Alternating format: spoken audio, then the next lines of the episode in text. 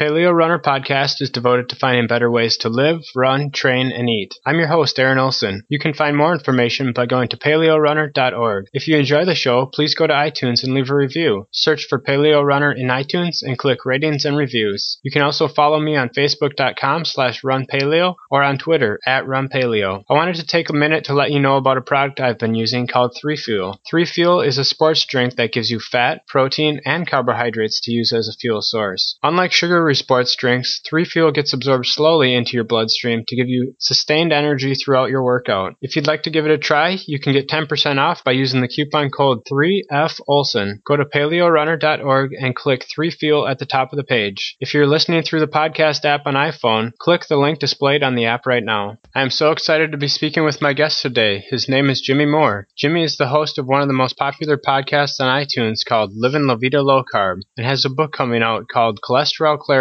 What the HDL is Wrong with My Numbers. So, Jimmy, tell me a little bit about how a normal guy like you got interested in cholesterol. Yeah, I'm still a normal guy. I just have tried to educate myself as just a consumer of information uh, because I've been sick. I've been in a bad place with my health and my weight, and I'm trying to help other people. I know that's what you're doing with your podcast as well. Um, it, it's a passion. You know, when when you change your life, it's kind of hard to sit on your hands and shut up about it. So mm-hmm, mm-hmm. you feel like you've got to tell the whole world about it. And so, you know, back in 2004, I was 410 pounds. I was on three prescription medications for high cholesterol, high blood pressure uh, breathing problems. I wore size 62 inch waist pants, 5XL shirts. I was a mess, dude, in my early 30s and was seeing myself go down a pathway that was not going to end pretty. Mm-hmm. And thankfully, I was able to come out of that uh, by focusing on the right nutrients for my body, which tended to be less of those sugary, carby, uh, starchy, uh, grain-filled foods that unfortunately tends to be the American diet these days. Um, let's change that. Let's get people on something else and realize that real food based, you know, lower carb, appropriate carb, um, you know, higher fat diets really will make you healthy. I know it's shocking to people when you start talking that way, but that's kind of what motivates me and why I wrote uh, Cholesterol Clarity. I wanted to bring some clarity to a really insane uh, mode of thinking. Everybody is just worried half to death about what their cholesterol is and what that means to their heart health and some number on a piece of paper is telling them, yes, you're healthy. No, you're not healthy healthy and it's leading them down a pathway to medications and taking actions in their diet that just are not appropriate. Mm-hmm.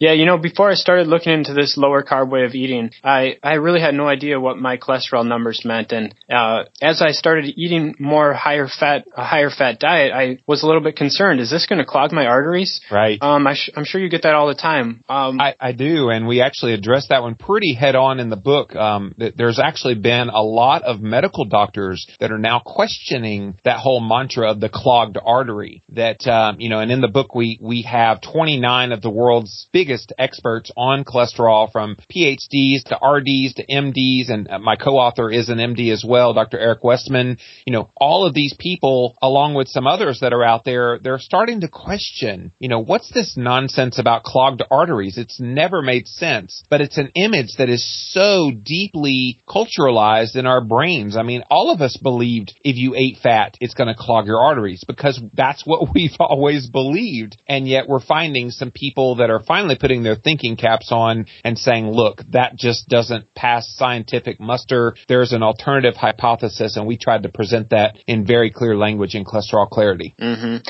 And one of the statistics that you use in your book is that half of the people that have heart attacks actually have cholesterol levels that are below 200 and are to- considered totally normal. Oh, it's more than half. It's actually three out of four that were in this one study that I quoted in the book, three out of four people that were admitted to the hospital for some kind of cardiovascular event, mostly heart attacks, they had cholesterol levels under 200. Now, whether that was a statin drug that was pushing it below 200 or if they just had naturally low, it, it was, it was shocking because everybody expected these people coming in under this whole cholesterol hypothesis gives you a heart attack and heart disease. You know, you would think the vast majority, even let's just say 60% of those people. But no, 75% were under, uh, under 200, meaning they were in the quote unquote healthy range. Mm-hmm, mm-hmm.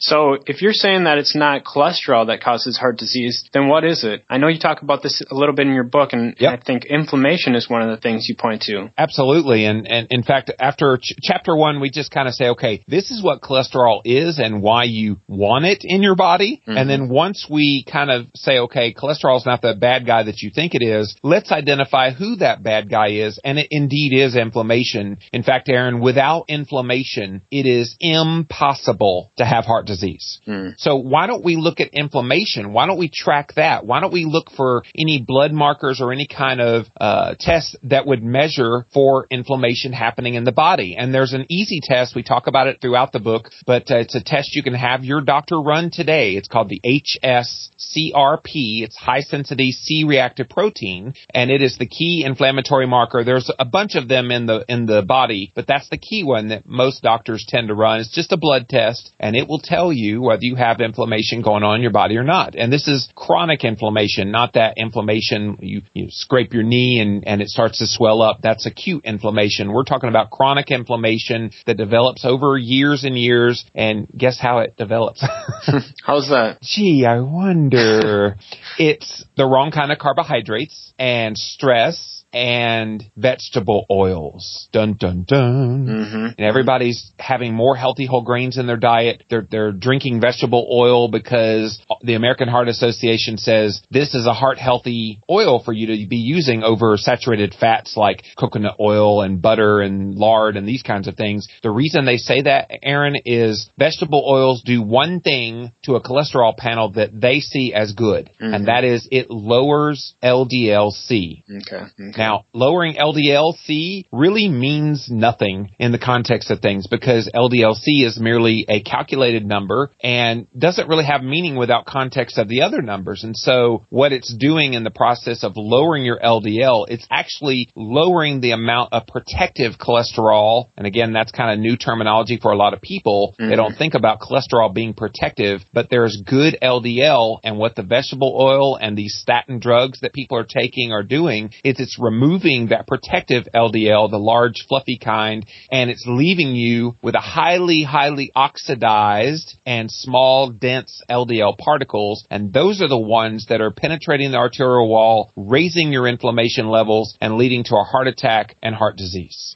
So you're saying that just having lower LDL levels isn't necessarily going to prevent you from getting a heart attack. Why do right. doctors keep pushing the statins and telling us that we need to lower our cholesterol? Well, the statin drug uh, question that you had, I'll come back to that one in a minute because that's a biggie. But mm. lower cholesterol in and of itself does nothing for you. And I, I put a pretty famous example in the book. Um, we had a chapter where we talk about, you know, what do you mean my cholesterol is too low? Uh, because we always have heard our whole lives, Aaron, go lower, get lower. You know, all the statin drug company commercials. That's what they say. Ask your doctor about how you can make your cholesterol go lower. And so we have this salacious tale uh, that's been told, and unfortunately, it's dead wrong. And just ask Tim Russert. He was the guy that was the host of Meet the Press uh, back in 2008. He had a heart attack in his 50s, and Aaron, it killed him. His mm-hmm. very first heart attack in his 50s. And here's the kicker: one month before he died, he went to see his doctor, and the doctor said, "You are the picture of heart health. Mm, you wow. want to know why he believed that? His total cholesterol, Aaron, was 105. Mm. So by all measures that, that mainstream medicine would look at cholesterol and determine whether you're heart healthy, he was one of the healthiest people on the planet based on a 105 total cholesterol. Mm-hmm. But yeah. what they don't tell you is he had a high, high level of inflammation, so his CRP was off the charts. He had calcified plaque in his arteries to the tune of over 500 was his heart calcium score. Um, and that's basically a CT scan of your chest, measures to see if there's any calcified plaque. And ideally you want under 100. Mine's zero, by the way, on an 85% fat diet.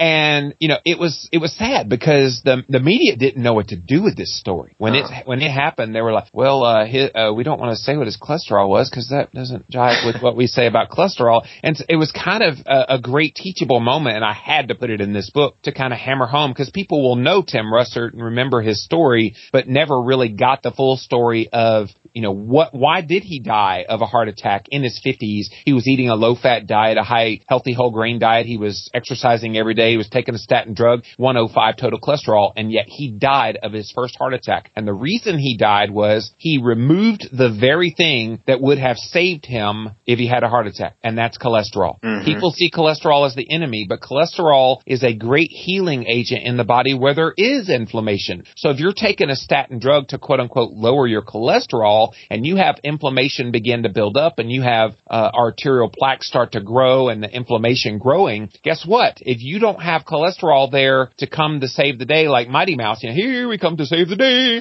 You know, if that's not there, you're in trouble. You're basically a sitting duck. And that's exactly, unfortunately, what happened to the late great Tim Russert. Yeah. So you, you mentioned there that his cholesterol was so low and you also mentioned calcium scores. Yeah. Um, how do, is there anything good that we can learn from measuring our cholesterol or do we just need to look at our, uh, the heart scan and, and our calcium scores? You know, I think there are some really good measures on your cholesterol panel to pay attention to, but it's not what you've been told. What you've been told to pay attention to that matters the most is total cholesterol and getting it under 200 and LDL-C, which is your estimated LDL uh, number, and that one is supposed to be under 100. That's all we've ever heard, and in fact, that's what pretty much every doctor in America and probably around the world are basing their treatment on, um, which is why statin medications have become so ubiquitous because they do lower total and LDL, but that doesn't mean they make you healthier. Mm-hmm. So what do you pay attention to, Aaron? It's triglycerides. I interviewed 29 top experts around the world on this, and just about every one of them said, you want to see the state of health of someone, check out their triglyceride level. Now, mainstream medicine says get that level of triglycerides if they even mention triglycerides, but when they do mention triglycerides, they say under 150. Well, guess what? If your triglycerides are 150, you're already seeing metabolic disturbance. Okay. You ideally really, really, really want that triglyceride number to be under 100 and optimally under 70. And you want to know how you drop your trigs really good?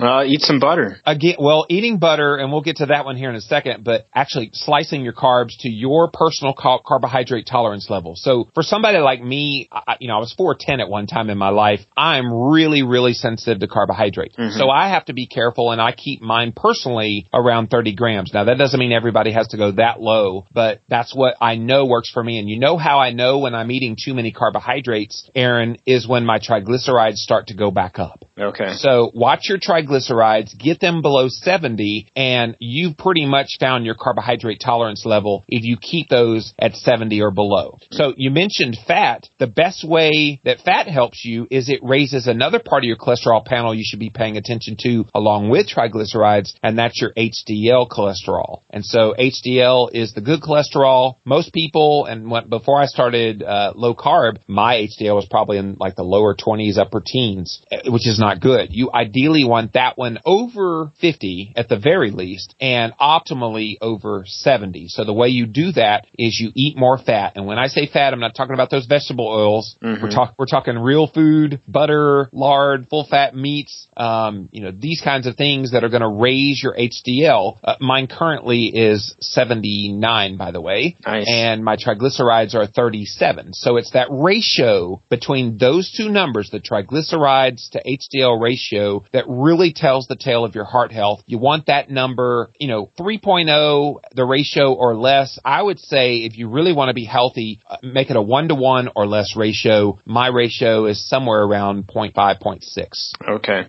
So if we have, if, if our ratio is very low, like yours is, do we need to go in and get that heart scan? You know, it, it never hurts, especially if you worry. And, and you probably noticed while reading my book, Aaron, I kept saying, you know, and I know this is a lot to take in and we're trying to help educate you and, and understand this, but I know you're still worried about your cholesterol and what it's doing to your heart. I mean, I, I realize this. I'm a, I'm a patient too. I'm somebody that has kind of immersed himself in this, um, subject, but I still relate to that person out there that might be listening right now that says, you know, it's all well and good, these ratios and these numbers you're talking about, but I'm worried about actual disease happening. So if you're one of those people, yeah, you could trust what I'm saying and trust what my experts in the book are saying, But if you really want to see if actual disease is happening, mm-hmm. go and get one of those heart scans. It costs me $99 here in South Carolina. You've got to get your doctor to write you a prescription for it and make sure he prescribes you the right one. It's the CT heart calcium score. It's about a hundred dollar test. It, if he tries to write you a prescription for one and they want to charge you like hundreds and hundreds of dollars, that's the wrong one. That's the one they shoot dye through your body and it's highly radioactive. You don't want that one. Okay. Um, so get the right one. And yeah, then at least you know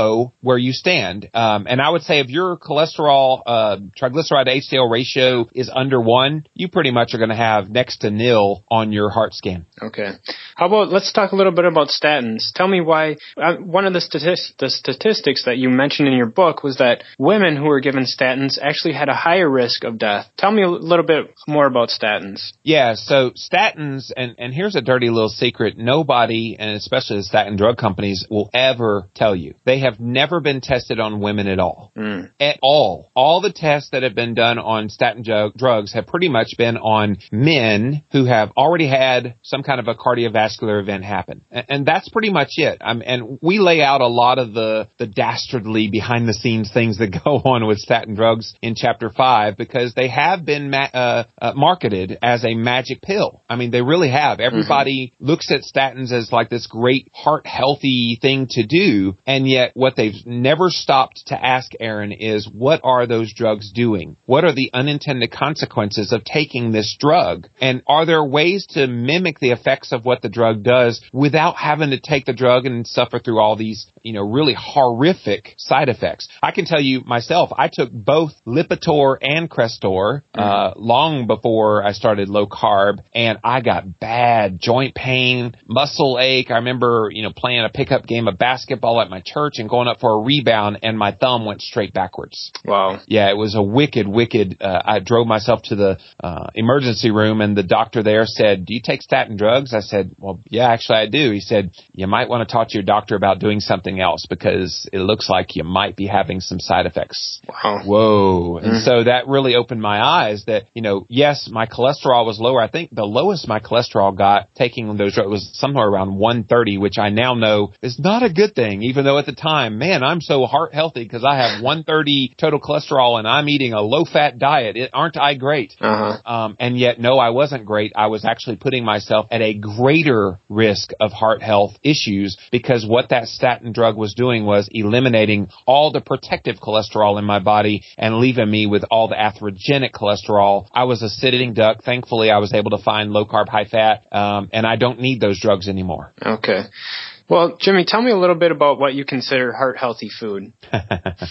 yeah, this was a fun chapter where we talk about, you know, you just mentioned heart healthy at a party to somebody. Hey, what, what's heart healthy? What, you know, what's that look like in the diet? What are they going to say, Aaron? They're going to probably say every single low fat, you know, soy, vegetables, fruits, not, not that fruits and vegetables in and of themselves are unhealthy, but mm-hmm. stick with me here. You know, they, they think of all these things that they've been told are good for them and it's usually low fat, high carb. Mm-hmm. And so this whole mantra, that's what heart healthy means. It's time to turn that on its head because right. we know grains are not heart healthy. We know fat is heart healthy and people are like shocked when you tell them fat. In fact, I, I, I just got back from getting some uh, coffee for my wife at Starbucks and I always get heavy whipping cream instead of skim milk or whatever the other people get.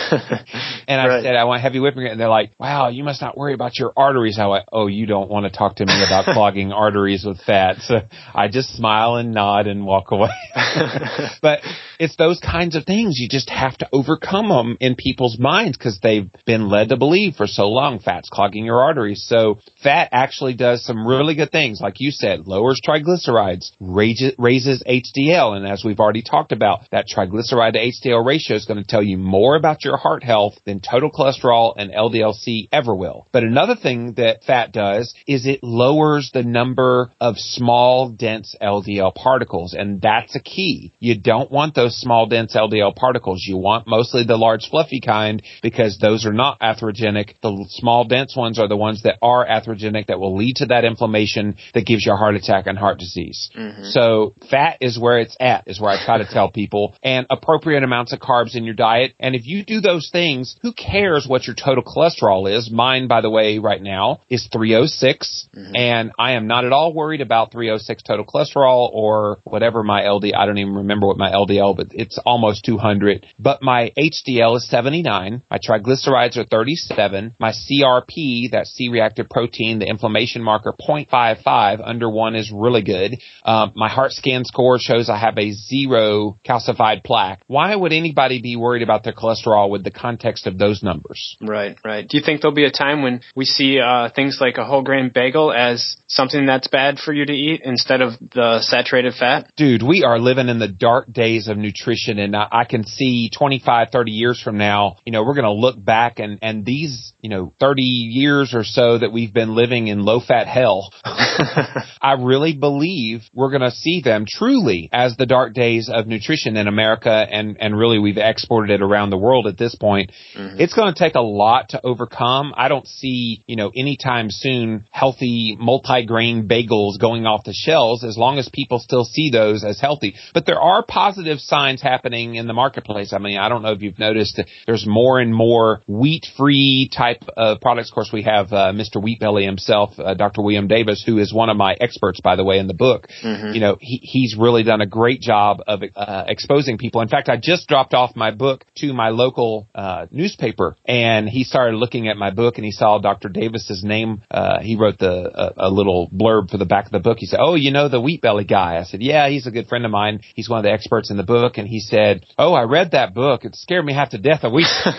so I'm like, "Yes, you know that's what we're trying to do here is not necessarily scare you half to death of wheat, but at least open your eyes to what are those foods doing right. to your body metabolically? How are they responding?" And you know, it was really cool hearing this guy that he didn't care a bit in the world about health necessarily, but he had been exposed to the message, you know, and and that's what we hope to do with cholesterol clarity. We're trying to put out this new paradigm. Look, you've been told low fat foods, you've been told healthy whole grains, you've been told take a statin. Let's look at a different paradigm and let's shift that a bit. Hopefully this book does that. Mm-hmm. Well, Jimmy, uh, we have a few minutes left and I'd like to hear more about what you call nutri- nutritional ketosis and this experiment you've been doing on yourself for the last year and a half or so. Yeah. What exactly is that and how has that worked for you? Yeah. So back in May of 2012, I decided to start doing this idea called nutritional ketosis. Now, everybody in the low carb community has heard of ketosis and you pee on a stick and it turns pink, purple, whatever. And I, I was doing that too. I did that for the longest time uh, to see if I was in ketosis. But then I read a book called The Art and Science of Low Carbohydrate Performance by a couple of low carb researchers, Dr. Steve Phinney and Dr. Jeff Volek. They're friends of mine. And I, right smack dab in the middle of this book, they talked about measuring ketosis with a blood monitor. And I went, what? You, you, you can measure blood ketones? And they were like, yeah, you, you, you do that. And it's actually a much more accurate, uh, way to measure for ketone and whether you're in ketosis and what, whether you're in what they call nutritional ketosis. I did not coin that term. I'm just using the term that they use in their book. Mm-hmm. And so I decided, you know what? I, I've been peeing on sticks. I've been struggling a little bit with weight and some, um, you know, health markers. Let's get into nutritional ketosis by testing blood ketones. So I got this blood ketone monitor. It's called Precision Extra from Abbott. The monitor itself is around 15 to $20. You can buy it on Amazon.com, but it's the strips that kick your tail because yeah. they're really, really, really expensive. Um, I went on Amazon. I think the first time I saw it was about five or six dollars a strip. That's a lot of money, uh, especially since I was doing an experiment where I was going to test it at least once in the morning, once at night, every single day. Mm-hmm. So I, um, I actually found a source. I did a speaking tour in Australia in November, and while I was there, they were like, "Hey, Mike, you want some of these strips?" And I'm like, "Um, sure. How much are they here? oh, they're only 70 cents, Mike. Now I'm like, 70 cents? Uh, stock me up. So uh-huh. I got a whole bunch of them and I, I'm still testing even now. But the official experiment lasted from May 2012 to May 2013. And I wanted to see blood ketones, blood sugar, and weight. And the only reason I measured weight was people kind of like to see that as a marker. I didn't think it was very important because I was focusing on how I felt and some of the health markers and that kind of thing. But it turned out to be a pretty good marker because I did end up losing 78 pounds in that one year wow. uh, doing Congrats. this. But thank you. So the goal is eating your carbohydrate tolerance level. So I said earlier, I eat around 30 grams of carbs. I know that's my carb tolerance level. I've been low carb for years. That was a no brainer. But the new wrinkle in all of this is moderation of protein. And I had really never stopped to think moderating protein as a key aspect of getting into ketosis. And that made really, Aaron, all the difference in the world for me was simultaneously dropping the amount of protein I was eating because I would eat a chicken breast from time to time. It's low carb Mm-hmm. and yet it was giving me way too much protein. And you might be wondering why is protein in excess a problem? Well, the problem is your body doesn't know what to do with excess amounts of protein, so it turns it through the liver into more glucose in the body. So if you're already carbohydrate sensitive, so you eat carbs and it raises your blood sugar and, and you have issues going on, well, it stands to reason that you're also protein sensitive. So you have to moderate down the protein to the threshold that's right for you. And I, I tinkered with that for a few weeks before I landed somewhere between 80 to 100 grams of protein a day. And so low carb, moderated protein, and the last element was high fat. So when I say fat, obviously it's all those fats we were just talking about with heart healthy and really, you know, lots of fat. So when I did this experiment, Aaron, I started talking about eating 85% fat diet and people's eyes just bugged out when I started talking about this and how do you mm-hmm. do that? And, you know, I was pouring on fat in literally everything Uh-huh. but it made the difference. the blood ketones went up, the blood sugar precipitously dropped. Um, in fact, this morning I just measured it and it was 80. Wow. I mean, that, and without any supplementation, without any really anything. And my blood ketones this morning were 1.6. Okay. So what you're looking for to be in, you know, nutritional ketosis by definition is between 0.5 millimolar on that machine I was telling you about to 3.0 millimolar. So 1.6 is like right smack dab in the middle. Mm-hmm. And when you get that that level of ketones going on in your body, there are so many therapeutic effects that we, we would literally be here all day, Aaron, if I if I talked about them all. But hunger control, mental clarity, um, you know, just on and on and on. We're, we're going to talk about this in my next book, uh, Keto Clarity. I just signed the contract this summer to write that book. It's coming out next summer. Okay. And you know, uh, the authors of that book, they, they really mention that following this higher fat diet is really anti-inflammatory. Yep. It's also, a lot of people report mental clarity. Um, have you noticed any of that? Any of Oh those my other gosh. benefits? Oh yeah, and and the really cool thing that I think shocked me the most beyond the mental clarity, I kind of expected that. Although you know they say ketosis makes you smarter, you really do feel smarter because your brain is just like firing on all cylinders, and it, it's great. But uh, yeah, I experienced those things. I experienced better sleep. I experienced skin tags starting to shrivel up and go away. Oh yeah, that happened. Um, and the thing that surprised me though, this is what I was going to tell you the most was I was able to eat 12% protein, go to the gym every three days with a very minimalist workout mm-hmm. routine. Lift weights for about 20 minutes every three days over a two month period. Aaron, I lost 16 pounds of fat in those, in those two months, but I put on six pounds of muscle. Wow. So not only did I eat a lower protein diet, not only did I get into a state of ketosis, which I've heard is muscle wasting, not only did I, you know, uh, do just a very minimalist type of lifting routine, but I gained muscle. How the heck did that happen? and yet that's the power of ketosis.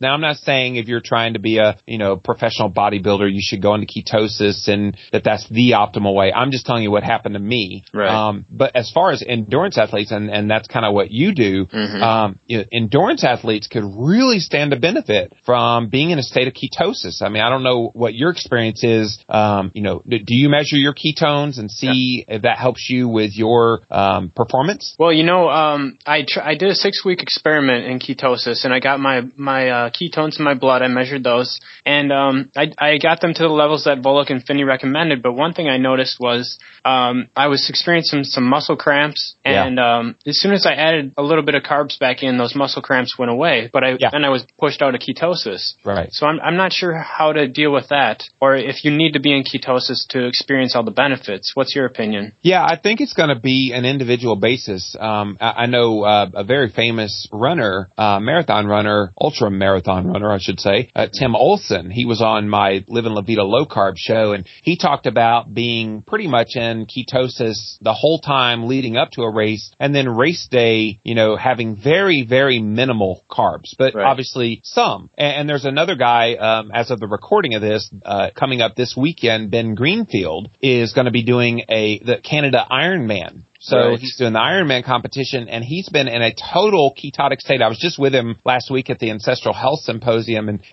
he was like avoiding all the peaches and all these other things that we were having in the meals because he was trying to keep his ketone levels up and be fully keto adapted. He's been doing it for about three months now so that when he race day comes, he wants to see how well he does. Uh, and I think what he was telling me was normally he has 400 calories worth of like a pure, uh, you know, gel goo type of thing thing to fuel him during a, you know, his race. This time he's trying to keep it very minimalist and it, keeping it to like 100 mm. calorie. Okay. And see how he does to kind of keep the ketones fueling him. Mm-hmm. Um, you don't want to make that switch from sugar burner to fat burner, uh, or, or fat burner to sugar burner. And then, you know, you're really trying to see if the ketones can sustain you. Cause one thing Volek and Phinney talk about is when you're a sugar burner, you only have about 2000 calories worth of energy to expend. But once you become a fat burner, keto adapted, then you have over 40,000 calories at your disposal in your body fat stores. Even on a lean person, mm-hmm. 40,000 plus calories. That's going to sustain you through an endurance athletics Exactly. Yeah.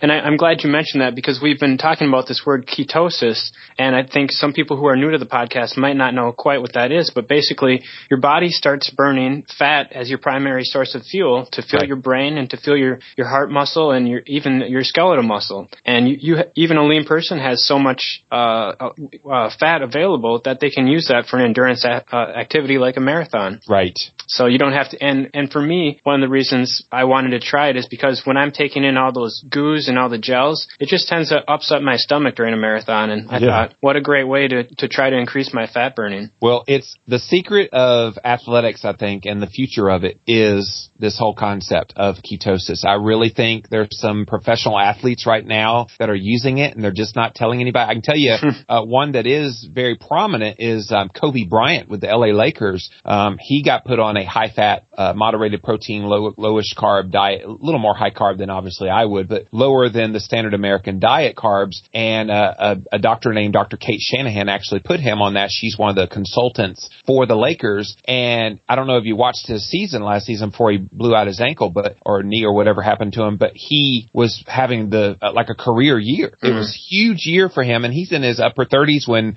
most NBA players tend to see a decline in their performance, and yet here he is excelling. Um, I'm not going to say it's all the high fat, low carb diet, but think I think it kind of shows you the power of nutrition. It can reverse uh, aging, uh, give you back your legs, so to speak, uh, using the basketball terms. Um, you know, when you might see a guy lose a step or 2 mm-hmm. Well, Jimmy, your book comes out next week. Is it next Tuesday? It's Tuesday, August 27th. That's right. Okay. Um, everyone, go check out his book. You can pre-order pre-order it on Amazon. It's Cholesterol Clarity: What the HDL is Wrong with My Numbers. Jimmy, where should people go to find out more about you? Yeah. So uh, my hub for all of my websites is livinlavidalowcarb.com, or you can just Google Jimmy Moore. I'm, I'm very fortunate. All of the first page of Jimmy Moore is all my stuff, so it's pretty cool. Um, and then the, for the book, we have a, a, book website where you can listen to other interviews. You can get a sample chapter of the book. Um, see everywhere that you can get it. That's at cholesterolclarity.com. Okay. All right, Jimmy. Well, it's been great speaking with you today. Thanks so much for taking the time. Thank you, Aaron. You've been listening another episode of Paleo Runner Podcast. For more information, go to paleorunner.org. Thanks for listening.